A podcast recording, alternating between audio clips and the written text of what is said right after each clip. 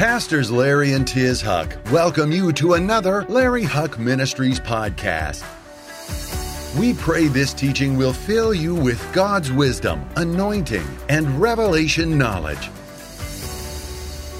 Thank you for your prayers and faithful support.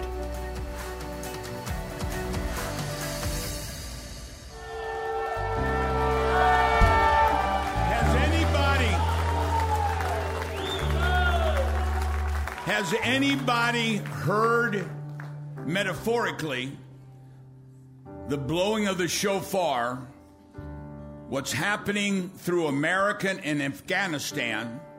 Has anybody heard the trump of the Lord, the sound of the alarm saying, We better wake up? The Messiah is on its way. Amen. I want to show you this. Right now, you're, you guys are good. You guys are good. Right now, we are, where are we at? The 22nd?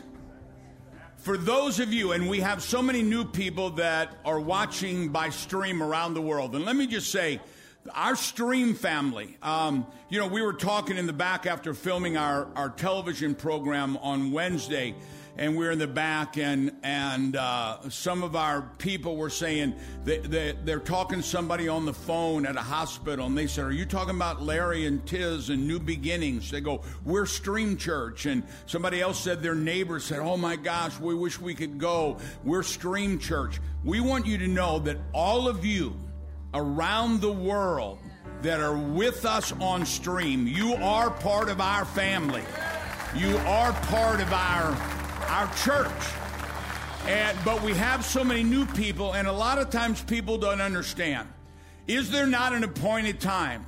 The word appointed is the word in Hebrew moedim, that on God's calendar there are appointed times because God is saying, Get ready, I'm about to do something amazing.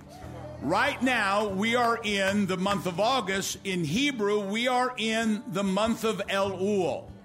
Elul is the last month of the year, and then God gives the world, He gives each of you and I a new beginning. The month of Elul is 30 days of blowing the shofar. Blow the trumpet in Zion, sound the alarm. Wake up, church. Wake up, church. We are right now, we are right now, the 22nd, we are right here on the month of Elul. So you look at where we go at the end of August, then you come over and we get into September on on Monday evening, September 6th, we start Rosh Hashanah. Rosh Hashanah is a shadow of the rapture. Either the rapture will take place, and I, and I believe this, either the rapture will take place or on this evening of the 6th, God opens your book. Each and every one of us, He opens our life. On the, on the, when the rapture takes place, He'll open the book and say, Can you make it into heaven? Now, a lot of people don't understand this because we, we, we, we don't understand the scriptures. Those who miss the rapture, they will stand at the, at the great white throne judgment. But those of us who make the rapture, we will stand, the moment we're raptured, we will stand at the judgment seat of Christ. And at the judgment seat of Christ, God will look at my life, He'll look at your life, He'll look at your life, He'll look at your life, He'll look at your life, and He will reward us or not reward us according to the good deeds that we've done to make the world a better place. Some people will, will make the rapture, but there will be no reward in heaven.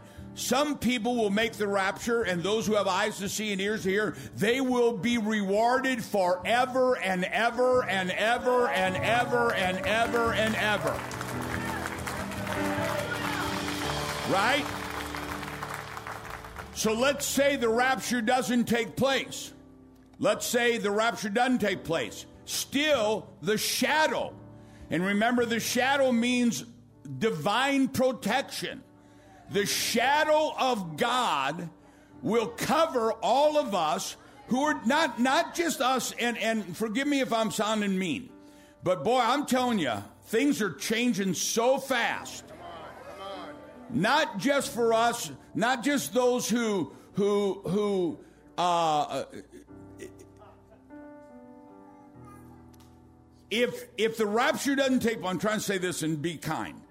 If the rapture doesn't take place, on this evening, God will judge our lives. It's a shadow, just like Passover, just like Pentecost. It was a shadow, and then the real thing happened. But it's the same thing, it's divine protection.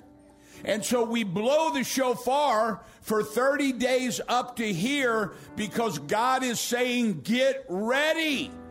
Wake up. What have you done to make the world a better place? Why are we here? Well, we're here to worship Him. He's got billions of angels worshiping Him. We're weak. They're falling on the ground, throwing their crowns before. Our worship is good, but it's pretty weak compared to that. We are here, you are here, you are here to make a difference in a broken world. Right? So then we go through Rosh Hashanah, then we get into, oh, excuse me, we get into Yom Kippur. Yom Kippur is the symbolic of the rapture. It's the same amount of days. Then after the rapture, we get into Sukkot, the Feast of Tabernacles, which is symbolic of the wedding supper of the Lamb. Now let me show you something. Can you I have the map up there? This, what I'm about to show you, will tie directly in by God's great divine providence of what I'm going to teach today. Here, right here, is Afghanistan. Y'all heard what's going on in Afghanistan. We need to pray.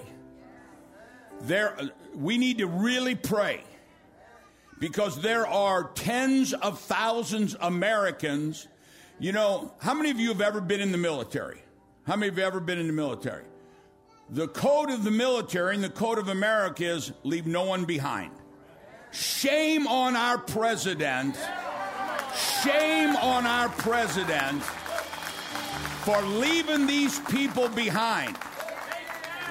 And 80,000 of our friends. Jerusalem Post wrote an article in Jerusalem Post that I read last night at 1 o'clock in the morning Jerusalem Post always bends over backwards Israel to not make America uh, uh, angry with them. And they said, This is what America has become. This is what America has become. When there's nothing in it for them anymore, they abandon everybody. They turn their backs and walk away. I'm not telling you to watch the movie, but watch Charlie Wilson's War. Because it shows what happened when we turned our back on Afghanistan in, in the in, in 1980s. We have Americans that need a miracle of God. We, Tiz and I watched Fox News this morning, and this lady's calling. She's hysteric. She's panicking. She's screaming, Help us, get us out. They're coming in, killing the men, taking the women and the girls down to 12 years old as slaves. And we're doing the best we can, shame on us. I need an amen on that. Shame on us. What if that was your wife and your daughter and your children over there? Shame on us.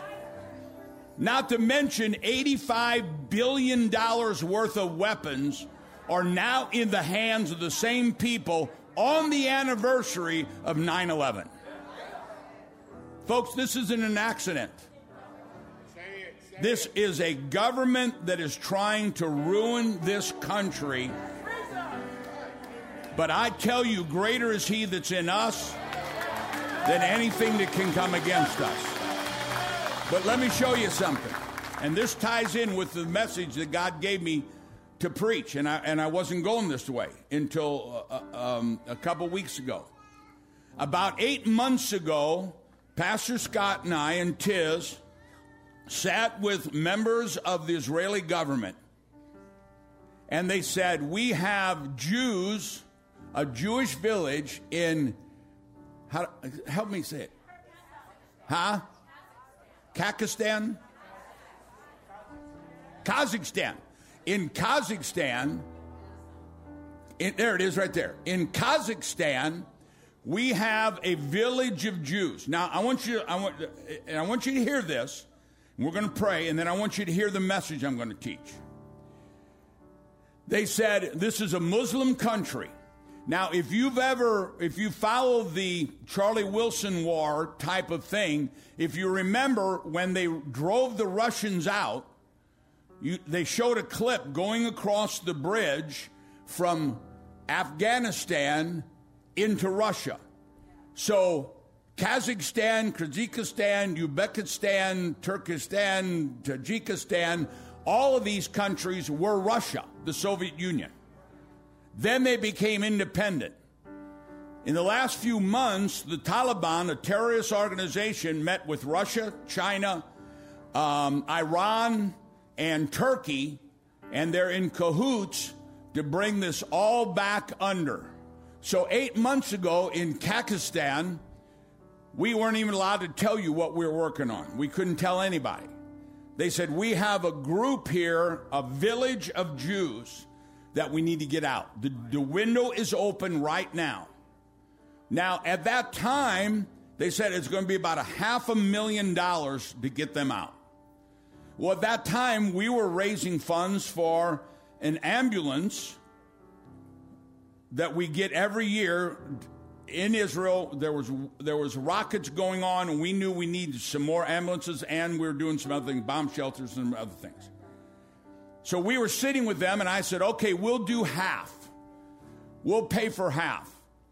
And they said, "Well, if if if you would if if you would commit to that, we can start we can go forward on it because they got everything else going on."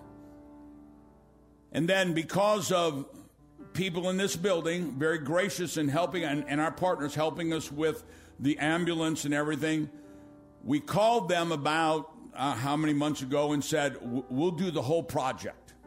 We'll bring all these kids back into Israel. And I said, because of our people being generous and we're able to buy the ambulance and do these things, First, they're bringing the kids in. The parents said, let's bring the kids in first, the teenagers, the, the young people. And we have video. We're not going to show it now. We have video. I, I, I was surprised. They look just like our kids. They're modern. They have hair and makeup on and jewelry, and you know they they look just like us. I was thinking they looked like yeah I don't know you know Bedouins or something. No, they're normal kids. And we said, okay, because of this, we'll go and we'll we'll start raising funds for the next plane that mom and dad can get out.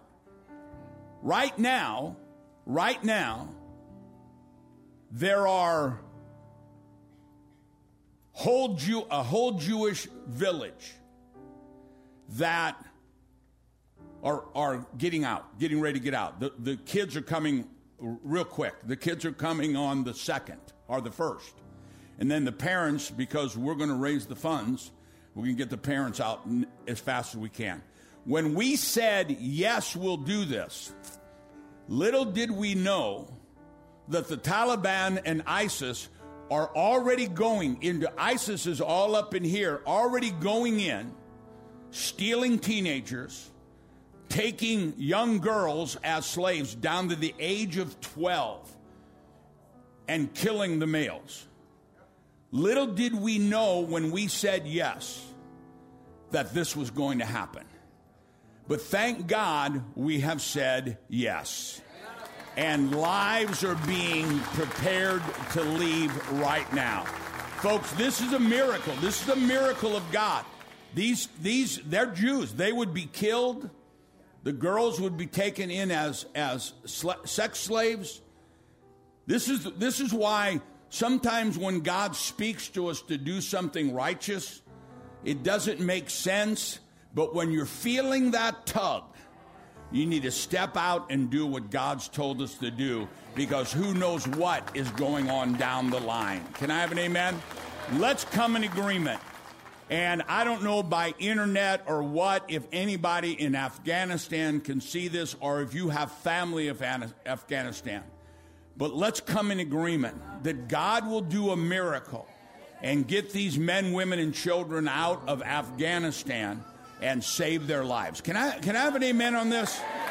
You, you understand how brutal this is? How, how ap- these are the worst people in the world that you would want someone you uh, anyone to fall into their hands. They're already murdering people. They're already killing people. They're already taking. Uh, uh, uh, our granddaughter Aviva, at her, she's 12 years old. She would be one that they would take and give to one of these psycho soldiers as their sex slave. Folks, we need a miracle. Now we may be let down, and I'm and, and say, forgive me if I'm being too political, because a lot of a lot of pastors are saying religion and politics have nothing to do with it each other. I'm telling you, religion and politics always dovetail together. That's why we are one nation under God. They always dovetail together. We need God to do a miracle for our people. I don't care if they're Christian or Jew. I don't care what religion, or I don't care if they're Democrat or Republican. doesn't matter. We need God to go in and save these people's lives. Can you come in agreement with me? Let's pray together. Father, we ask you in the name of Jesus, the name that is above every name, the name that is stronger and more powerful than anything in this world. Father, lead our president, lead our country, lead our military into rescuing these men, women, and children that are Americans and that have been our allies for 20 years. Father, do a miracle, and we will give you all the praise and all the glory in Jesus' name. And if you believe God can still do miracles, give the Lord a great big clap offering. You may be seated. The Lord bless you. Thank you, worship team. I want to minister this morning on uh, Exodus chapter 3, if you'll turn there in your Bibles. And I want to minister on the conversation that Moses had with God and the burning bush. Read with me in Exodus chapter 3 starting with verse 1. And I want to read about 15, chap- 15 verses, and I want you to pay special attention because I, I'm, I've been working and preparing to do a message on the churches of Revelation and the end time Jesus we find in Revelations. And as we went into the Holy Spirit, of course, the Holy Spirit will lead us and guide us and teach us. And God spoke to me about this message on the breath of God. But as I was studying it, God showed me something. And if you remember, what, a couple of weeks ago, I said I was going to teach this. Little did I know, it is a divine message for this very moment. Read with me in Exodus chapter 3, verse 1. Now Moses kept the flock of Jethro, his father in law, the priest of Midian and he led the flock to the back of the desert and came to Horeb, the mountain of God. And the angel of the Lord appeared to him in a flame of fire from the midst of the bush. And so he looked up, and behold, the bush burned with fire, but the bush was not consumed. Then Moses said, I will now turn aside and see this great sight, why the bush does not burn. Whole teaching in that. So when Moses saw that he, when the, when the Lord, the word Lord there is Yahweh, when the Lord saw that he turned aside to look, God called to him from the midst of the burning bush and said, Moses, Moses. And he said, Here I am. And he said, Here I am. And he said, as an example to us, Here I am. Then he said, Do not draw near this place. Take your sandals off your feet, for the place you stand is holy ground. Moreover, he said, I am, I am. First, Moses said, Here I am. And then God said, I am. Now, if I had more time, I would teach on that. If we're wanting God to be the great I am to us, it, ancient Jewish wisdom teaches we first must, when he calls us, say, Here I am. I, don't have time to teach this, but you get the gist. Then he said, uh, Moreover, he said, I am the God of your father, the God of Abraham, the God of Isaac, and the God of Jacob. And Moses hid his face, for he was afraid to look upon God. Then the Lord said, Yahweh said, I have surely seen the oppression of my people who are in Egypt, and have heard their cries because of their taskmasters, for I know their sorrows. For I have come down to deliver them from the hand of the Egyptians, and to bring them up from the land to a good land, a large and a land flowing with milk and honey, to the place of the Canaanites, the Hittites, the Amorites, the Perizzites, the Hivites, the Jebusites.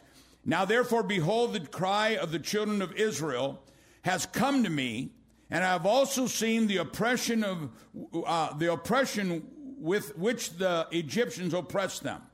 Come now, therefore, and I will send you, I will send you to Pharaoh, and you may bring my people, the children of Israel, out of Egypt. But Moses said to God, Who am I that I should go to Pharaoh and that I should bring the children of Israel out of Egypt. So he said, I will certainly be with you. I will certainly be with you. And this shall be a sign to you that I have sent you. And when you have brought the people out of Egypt, you shall serve God on this mountain. Then Moses said to God, Indeed, when I come to the children of Israel and say to them, The God of your fathers have sent me to you, and they say to me, what is his name? What shall I say to them? And God said to Moses in English, I'll translate it in Hebrew in a minute, I am who I am. And he said, Thus you shall say to the children of Israel, I am has sent me to you.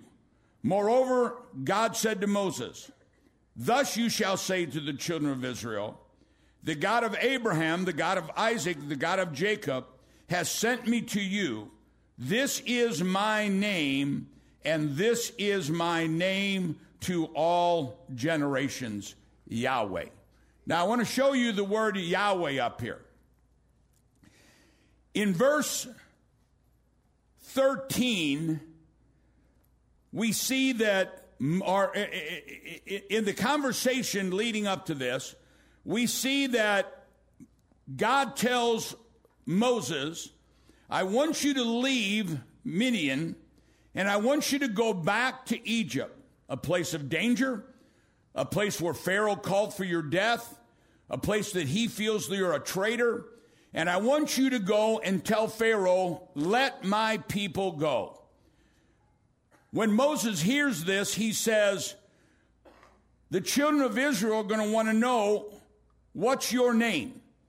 Now they've been serving in Egypt for 400 years, false gods, gods that have done nothing, never done anything, but they're going to want to know what's your name. In Hebrew, it literally says they're going to want to know what kind of God are you? What can you do? What, what, okay, I'm going to go to Pharaoh. They're going to say, this, the, the God of Abraham sent you. What does he do? What can he do? Because they have been for hundreds of years around gods who could do nothing, false gods, fake gods. And we have in English, it says, tell them, I am who I am. But in Hebrew, it says, asher which literally means, tell them, I am the God of miracles who was, I am the God of miracles who am, and I am the God of miracles that forever will be. The word Asher means a covenant promise, or um, um, there is, I'm the eternal one, or there is none greater than me. So this is directly linked to Jesus being the same yesterday, today, and forever. He says, I'm the God of Abraham, Isaac, Jacob. Look at the miracles that I did. I am that same God then. I am that same God now. And I will be that same God forever and ever and ever for everyone who comes in the covenant with me. I am the one that no one is greater than who I am. It, it, it literally means the word Asher literally means um, eternal covenant. It means um, I'm trying to read it in English. It means uh, no one is equal to me. No one is equal to me. Well, look how powerful Pharaoh is. Look how powerful this is. Look how powerful what's going on in the world is. No one is equal to me. So he's describing literally who he is. I am. I am the healer. I am Jehovah Jireh, your provider. I am the one who brings water out of a rock. I am the deliverer. I am the one who will save your children. I am the one who sets the captive free. He is making a statement to Moses of what he does, what he did, what he does, and what he will forever do. But then he says, But my name is Yahweh. Now, we went over this the other day, and the word Yahweh in Hebrew has no vowels. We've put vowels in there so that we could pronounce God's name. But in Hebrew, you're not allowed to say God's name. And I'll just say this real quick. I, I taught this last week. In, in Hebrew, you would not say, uh, praise Yahweh. You would say Baruch Hashem. And that word Baruch Hashem means praise the name. And so all through your Bible where it says the Lord and, and, and, says Adonai, it literally in the original word is the name of God, Yahweh, where, how we say Yahweh. But in Hebrew, um, it has no vowels and it's not actually a name, it is a sound. And I'm just going to say this quick because I need to get into what I'm going to teach. And you're, you're instructed that when you, when you would say the sound of God's name, you would not move your jaw, you would not move your lips, you would say the first part breathing in and the second part breathing out. So try to say YH breathing in, WH breathing out, and what you get is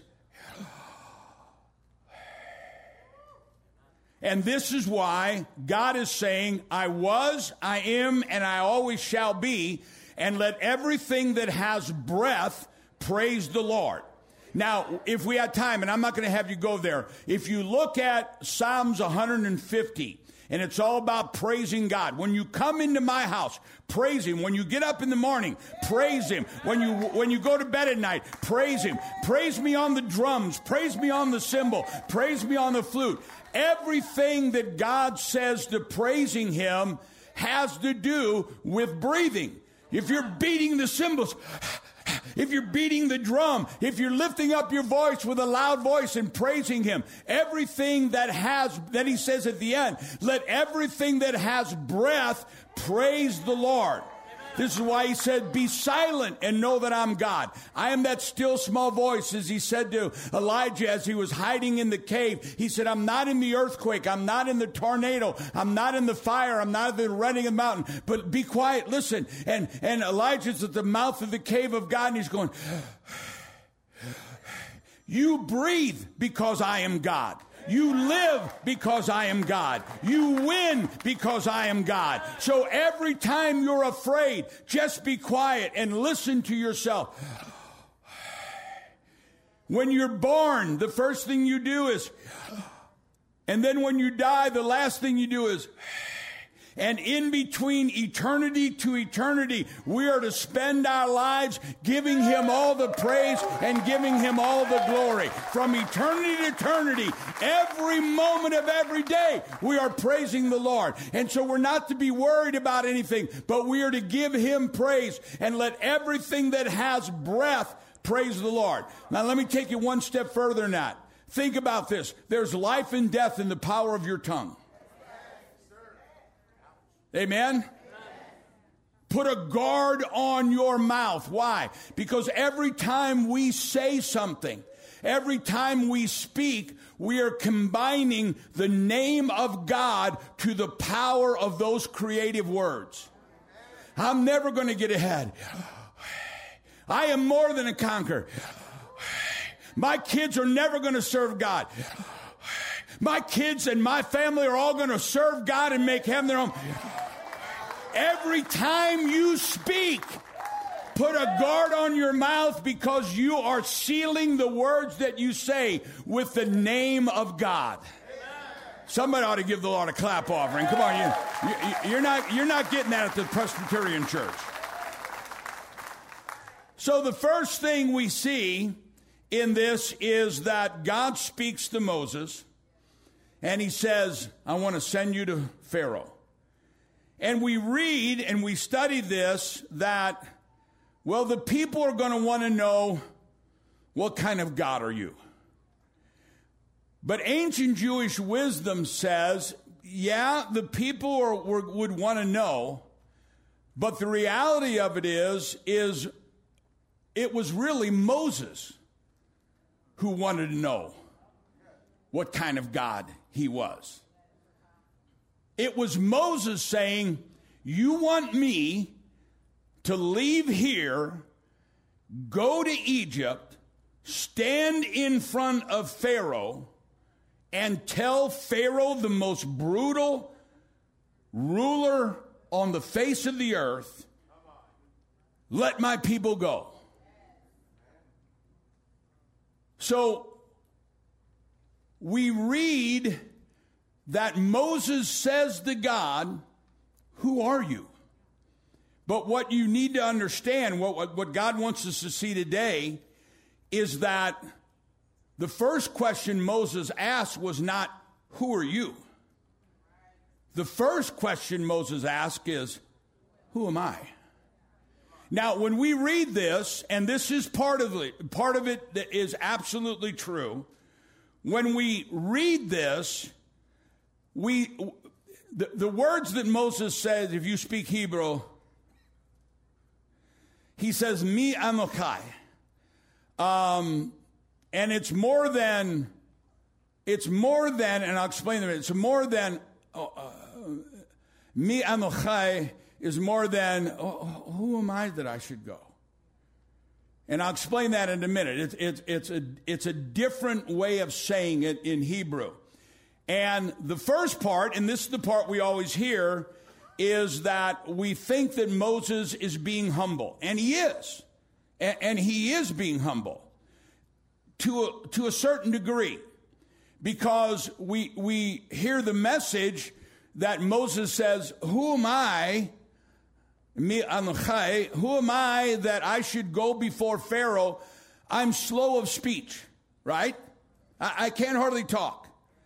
But if you read the scripture, when Moses says, Me Anochi, who am I? And then he says, I'm slow of speech. I'm slow of speech is way down here after he's running out of excuses.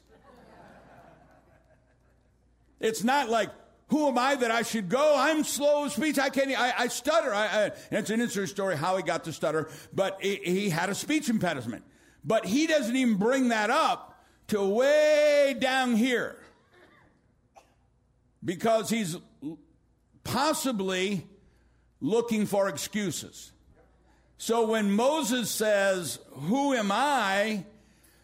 The first part we need to look at is something that I think we, we need to address just briefly this morning is the aspect of humility. Because in, in Judaism, it says, especially in the last days, the ones that God is really going to use spiritually, financially, musically, talently, are the ones who are going to be humble. Pride comes before a fall, and a haughty spirit before destruction. Something that's interesting is Moses, in the book of Exodus, it says Moses is the most humble man in history. Now, that's a strange statement because Moses wrote that. Right? It'd be like me saying, you know, a little more humility and I'd be perfect. or, uh, you know, the only mistake I ever made is one time I thought I was wrong and I wasn't.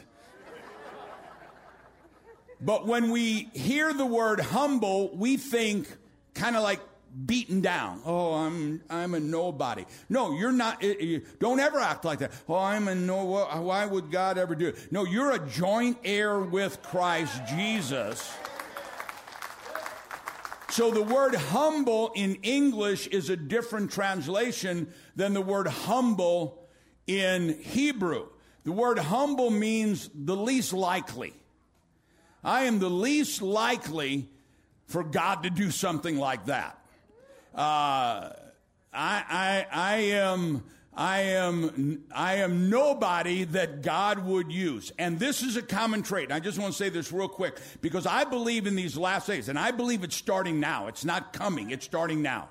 There's going to be a great end time transfer of wealth. L- listen to me. Everyone, listen to me. Somebody is going to become wealthy. Might as well be you, right? Right? Somebody's going to get new jobs. Somebody's going to get ideas. Somebody's going to have inventions. Seriously, because the wealth of the wicked is stored up for the righteous. Think about that. It's stored up. There's no lack of money in the world. It just needs to get into the hands of God's people. But when you when you think, oh man, I am so smart, I am so intelligent, I am so listen, and the same thing with the gifts of the Spirit or the ministry or whatever. Pride comes before a haughty spirit, or pride comes before a fall, and um, pride comes before a fall, and a haughty spirit before destruction. When we begin to think, man, we are really something, that's the beginning of the end. When we realize now, I don't know about you, but there's many times that I go, if they ever really realize where I came from, they're all gone. They're all out of here. But God uses the foolish to confound the wise. Amen. You, you, you, look at, you, you look at Isaiah said, I'm a man with unclean lips. Jeremiah, I cannot speak for I am a child. David, who am I that you should send me? Jonah tried to run away. Jacob was about to run and an angel blocked him and wrestled with him. Uh, uh, uh, uh Moses, Elijah, these guys prayed to die. They prayed to die. And so humble is, is, is not, oh, I'm a nobody. Humble is the realization what God said to Moses when Moses said, Who am I that I should go? And God said, I just need you to go because I'm going with you. You're not Jehovah Jireh. You're not Jehovah Tsidkenu. You're not Jehovah. I just need somebody to go. And when you go, I'm going with you. As a matter of fact, in ancient Jewish wisdom, it said, really said to Moses, Moses, you don't even have to do anything. Just go. And everything that I am, remember? I am, I was, I am, and I always will be. Everything that you heard about Abraham, everything you heard about Isaac, everything you heard about Jacob, everything we heard about Peter, James, and John, I am that. And I am with you right now. So the first part of this is a sign of humility and of, of the, uh, being in awe of God, in awe that God. Let me just let me, let me just throw this out, and I wasn't going to do this, but because it, it, sounds like bragging, but and, and, and it is. Um, you know, in October, about four or five years ago, I was approached by members of our government and the Israeli government. Said, "Would you be on this advisory board dealing with governments around the world.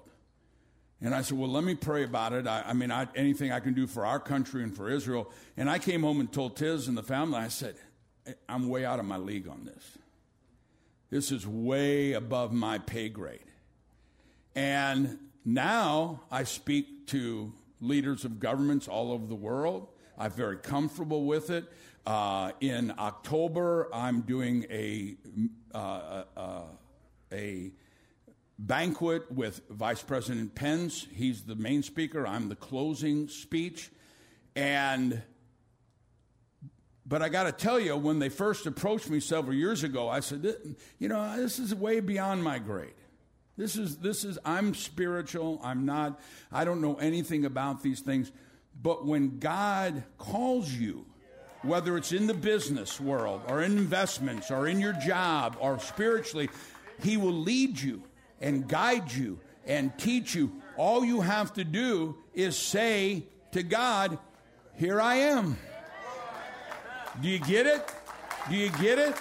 So when God begins to stir you up about, He's getting ready to do something in you and for you, The first thing the devil will come to you and say, Who do you think you are? All you have to do is say, Here I am. And then God says to you, And here I am, the same yesterday, today, and forever. God's getting ready to do great things in your life. All right, now let me close with this. Let me, let me close with this. This is where God really moved me. Moses says, Who am I? Ancient Jewish wisdom says this is not just a question of worthiness. Now, I'm going to show, teach you something that I never saw until a couple weeks ago. Who am I is not just Moses asking a question of worthiness, it's Moses asking a question of identity. In ancient Jewish wisdom, they put it this way, and I'll, I'll, I'll translate it in a simpler form. Why should I bother? Now, think about Moses. Moses is the holiest person to the Jewish people in the Bible. But Moses isn't even a Jewish name. Moses is an Egyptian name. Moses was a baby when Pharaoh called for the death of all male children, Moses' mom puts Moses in a basket and sends him down the river. Moses' Hebrew name was what? Tuvia. And Tuvia is put in a basket and he's sent down the river. His, his sister Miriam is watching the basket go down rather than kill, kill the baby. And by a coincidence, the Pharaoh's daughter is bathing in the river and she sees the baby and pulls it up. When she pulls it up, the baby is crying. She tries to get her servant girls around to nurse the baby. None of the Moses wouldn't take any of the milk. And uh, and so uh, Miriam comes up and says, "Well, I know a Jewish uh, nursemaid that can breastfeed this baby. And so she goes and gets Moses' mother. What a mighty God we serve. So she names him at that time, brings him in the Pharaoh's house, and she names him Moses, which means uh, plucked out of the water or lifted up out of the water. It's an Egyptian name. So when Mo- God says to F- Moses, go to Pharaoh, Moses says, why, why would I bother? He wasn't raised Jewish. He wasn't uh, in a Jewish home. For 40 years, he lived in Egypt as an Egyptian prince. 40 years after he was plucked out of the water, uh, he has to run for his life, and we may get into that. He has to run for his life. And now he's living in Midian for 40 years. He's married, got a job, doing well, has children. And all of a sudden, God comes and stirs his life. He sees this burning bush. He's 80 years old. And basically, he says, What have I to do with you? Who am I? Why, why should I leave my comfort and go back to Egypt and speak on behalf of the Jews? As a matter of fact, the only time I spoke to them, they turned me into Pharaoh for killing someone, a, uh, a, uh, a, uh, a taskmaster that was beating a Jew. They turned me in, and I had to run for my life. Pharaoh was going to kill me. And you want me to leave this, my family, my job, my business, my comfort? I, am I'm, I'm doing good. I'm, I'm, I'm fine. I, I have no identity as a Jew. Uh, they never did anything good for me. I have nothing in common with them. But when you look at the history, you see hints that God was stirring Moses. Now, as I say this, I want to talk to you and you about God stirring you. Sometimes we're think we we we we get a stirring and we think, you know what? I need to help those kids get out of that country. I need to help build a bomb shelter. I need to help take. And we feel that stirring, but we're going, well, you know what? Man, I got my own bills to pay. You know what? I'm comfortable. I'm finally getting ahead. I'm finally driving a car whose main color is not Bondo. And all of a sudden, God, you want me to do this? Well, I, uh, uh, am a Christian. They're Jews, or you know, they're in Haiti. What, what, what do I have to do with this? But ancient Jewish wisdom tells us there's always that underlying stirring that we're feeling. He said, even though Moses was resisting, he really knew it was God calling him. He said, if you look back, they said, look back and when he slayed that Egyptian taskmaster that was beating the Jewish person, the Bible says when Moses had grown, he walked out amongst his people. Now, I don't have time to get into all that, but it says when he's gone from being, let me say Christians, a milk Christian to a meat Christian they realize this is not just about me. This is about me partnering with God to make the world a better place. And so the Bible says back then, 40 years ago, Moses went out amongst his people. Now, how did Moses know? And, and, and well, I could teach on this for a month. How did Moses know they were his people? Well, First off, Miriam went and got a nursemaid, Moses' mother.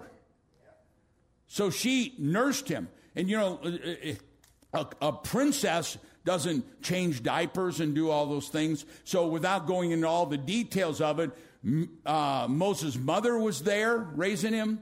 Miriam was there raising him. And Pharaoh's, does anybody remember what Pharaoh's daughter's name was? Bitya. Bitya, my daughter. My daughter. And ancient Jewish wisdom says, because you called, called Moses your son, which he was not, I will call you Bitya, my daughter, although you're not, but I will see you as my daughter. And so even Moses' adopted mother raised him Jewish raised him with understanding those are your people. But there's another thing is that Moses named his firstborn um, Gershom, his firstborn son Gershom, which means a stranger in a strange land. So even though Moses is settled in, it's Midian, he said, something's stirring him. He has a son, and he goes, I'm going to name him Strangers in a Strange Land, kind of like Leon, Leon Russell. He's a stranger in a strange. Oh. Shows my age. In Hebrew, when you're feeling stirred about something, and I, I do close with this. In Hebrew, when you're stirred about something, it's called Brit Goral. Brit Goral means a covenant of fate. Is you're feeling stirred? I can't tell you how many letters and emails we get from people over the years saying, you know, I always was stirred about Israel. I didn't know why. I'm a Christian. I was always stirred about uh, uh, uh, understanding more of this. I was always stirred. When you feel stirred about something, you feel stirred about the orphans we have in Haiti or the feeding programs in Cuba or Africa. 50,000 kids every month 50,000 meals every month. When you get stirred about, can you pull up the map? About Russia coming in to this country. They're getting ready to make this again the Soviet Union. They're in, they're in cahoots with this. They're in cahoots with the Taliban. They're in cahoots with Iran. They're in cahoots with China. They're in cahoots with, with uh, Turkey. And you're going, you know what, man, we got, we, we got COVID going on, but you feel stirred. You feel, you feel stirred that, you know, you feel stirred that you need to get in a life group. You feel stirred that you need to volunteer. You need feel stirred that you need to sing and worship and do your best. You feel stirred. This is called Brit Goral, a covenant of fate. Little did we know eight months ago when we sat and we go, you know what, guys, guys, we just did a half a million on Aliyah. We're, we got to raise 125 or 150,000 for an ambulance. We got to plant these trees. This is this is Shemitah. We've got to plant these trees now. We got to, and they go, you know what? Just tell us. And I go, doesn't make sense but we can do it. We'll do it. And as soon as we said, Here I am, God showed up and said, Here I am. That's the covenant of faith. Would you stand with me all over the building? You and I, how many times have we heard, Man, I feel stirred? That's the covenant of faith. And when you feel stirred, maybe we're like Moses. And, and you know what? This doesn't make me think less of Moses. This makes me, uh, uh, you know, uh, think higher of Moses. Can, can you relate to Moses? Who am I? Why, send some, why should I go? I'm comfortable. I'm here. But we have a fate, we have a destiny. And our destiny is directly linked with the destiny that God would have with us and for someone else. It's a covenant of fate. So I to encourage you as we've been talking about the Holy Spirit. He will lead us and he'll guide us and he'll teach us. You know, we know we know that a tenth is the Lord's. We know that. That's God's every week. Whether we pass the plate or not, I think they got things out there and we know that that's and, and whether you're a, child of God at home on stream or a child of God here in the building. That, we know that. But then, and we know that offerings besides, three times a year we come before the Lord, we don't come in. We know that. But there are going to be times that, man, you're just tending the sheep. And all of a sudden you're going to feel that burning bush experience. And Moses said, I'm going to turn aside. Vaya'ar. Vaya'ar. I'm going to see why God is causing this to happen. I want to see what God is doing. And I'm telling you, folks, I, I, Tiz and I talk about this all the time. I can remember back in Portland, we're built, we're $12 million debt free into a new project. The church was booming, things were going well. And I came home one time and I said, Tiz, I think we need to start a church in Dallas. She goes, Who are you?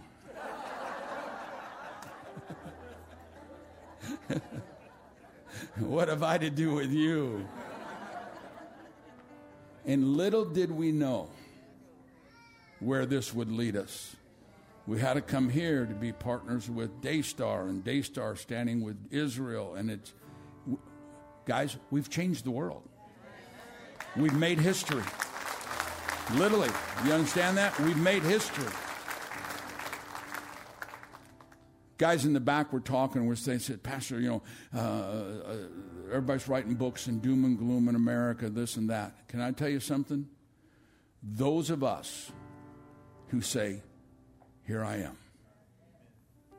our best is yet to come. We are, we are right now, we are right now living under the shadow of divine protection and divine destiny. And if I may say to you what Jesus' mother said to him, his first miracles, Jesus' response was, Jesus' response was, What do I have to do? What do I need to do with you? What do I have to do with you? And Mary turns to all of us and says, Whatever he tells you to do, do it. It's destiny. Amen. We are going to pray over our children. If we could bring our kids in right now, bring them down, and all of our youth, bring them down. We can walk a little faster. It's not a debutante parade. What can we sing? Where's Brandon? Where's my worship leader? What can we sing? What can, what can we sing as they're coming out? We are standing, you know, we are standing on holy ground. You don't know it? We don't know. We don't know we are standing on holy ground. What have I to do with thee? Can we sing it a cappella? We are standing on holy ground. Lift your hands up in worship with these young people. Are we bringing our teenagers down? And I know that there are angels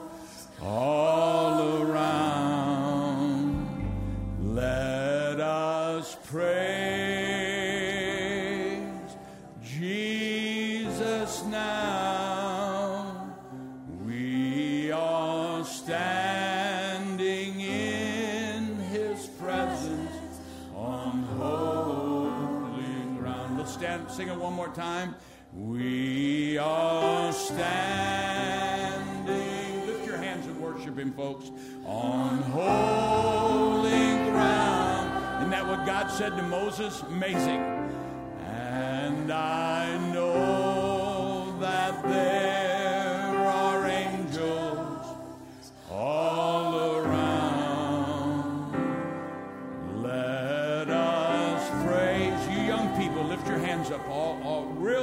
Them up.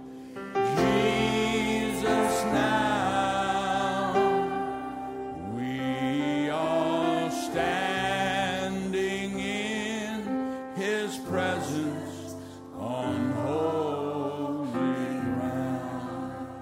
Now, we're going to pray over all of our young people. And if you have young people, we'll include your young people in it. But I want you young people to look at me. This, your life right now, you are the most important young people in the history of Christianity. Because, and I want you to listen to me, because there has never been an attack by Satan on young teenagers, young people, young adults, as it is right now. Satan has infiltrated our country, our government, our schools, our education, and you're going to hear all kinds of things about how the teachings of Christianity are wrong. What you need to understand this year in school is that God so loved the world, he gave his only begotten Son. Jesus looked on a world with false teachers, false leaders, and he said, I'm going to go to the cross and die this horrible death and take the place of every one of us so we can have life. You're going to need to be strong. You're going to need to be moral.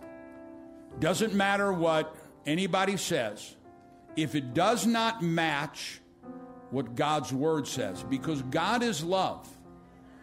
They're going to say this is being prejudiced. They're going to say this is hate speech. But what you've got to understand is God is nothing but love. And so he loves us enough not only to die for our sin, but to tell us how to live. When I first became a Christian, I was a drug dealer, I was a heroin cocaine addict, and I walked into a little church and I heard the truth, and that truth set me free. God loved me. I was a drug addict, a drug dealer. I was as many things as bad as you could be. But God loved me enough. And the only way I got in there is that one guy that was a week old in the Lord came and told me about the love of Jesus.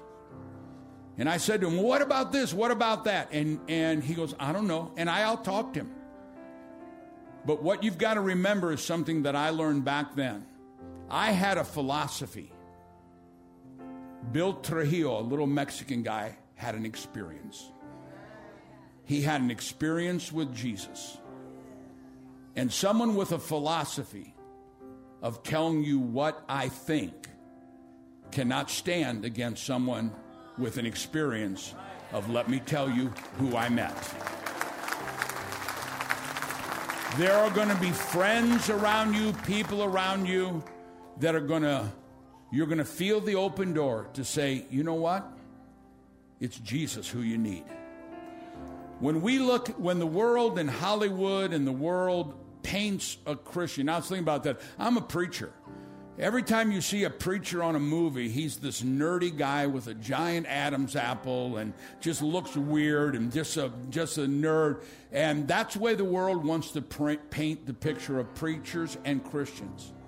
But if you look in the Bible, King David, Jesus, Moses, people who are really people who follow God are bold they're loving, but they're bold. They're kind, but they're strong. And so there's never been a time when you're gonna you, you're gonna have to. When I when I first got saved, when I first became a Christian, we could we could go into schools, we could have prayer meetings, we could pray for people, we'd have meetings. They'd invite us in to, for me to tell my testimony. Today, you are like the apostles. You're going into an area in which God so needs your light to shine. Never be ashamed of knowing Jesus. Never be ashamed of being a Christian. And never be ashamed of loving God. But let me say this to the parents and grandparents there's never been a time that you need to speak up more than when you're at home with your children. They need not just to have you send them to church. You need to bring them. You need to pray with them. You need to talk to them. You need to instruct them. You need to guide them. Children are put in our hands, and we are the caretakers. Raise your children up in the ways that they should go. And when they're old, they'll not depart from it. Can I pray for you, young people, right now? Would you lift your hands up as a sign of worshiping God? And I want to pray for all of you that, Father, you see these young men and women. Father, first off, we cover them with the divine power of the Holy Spirit, divine power of the blood of Jesus, and divine power of the name that is above every name. Father, I ask you right now in Jesus' name, give them courage give them strength, give them wisdom, and give them a covenant of destiny to be the children of God. Father, we, we speak divine protection over them from COVID, from sickness, but we also speak divine protection. We bind the enemy that would come against them, we bind the enemy that would try to steal them. We bind the enemy that would try to harm them. And we speak that out of these young men and women will come, if the Lord tarries any length of time, raise up men and women of God, mighty men and women of God. We seal this on them in Jesus' name. And everybody who believes that the kingdom of God is in good hands, give the Lord a clap offering. Amen.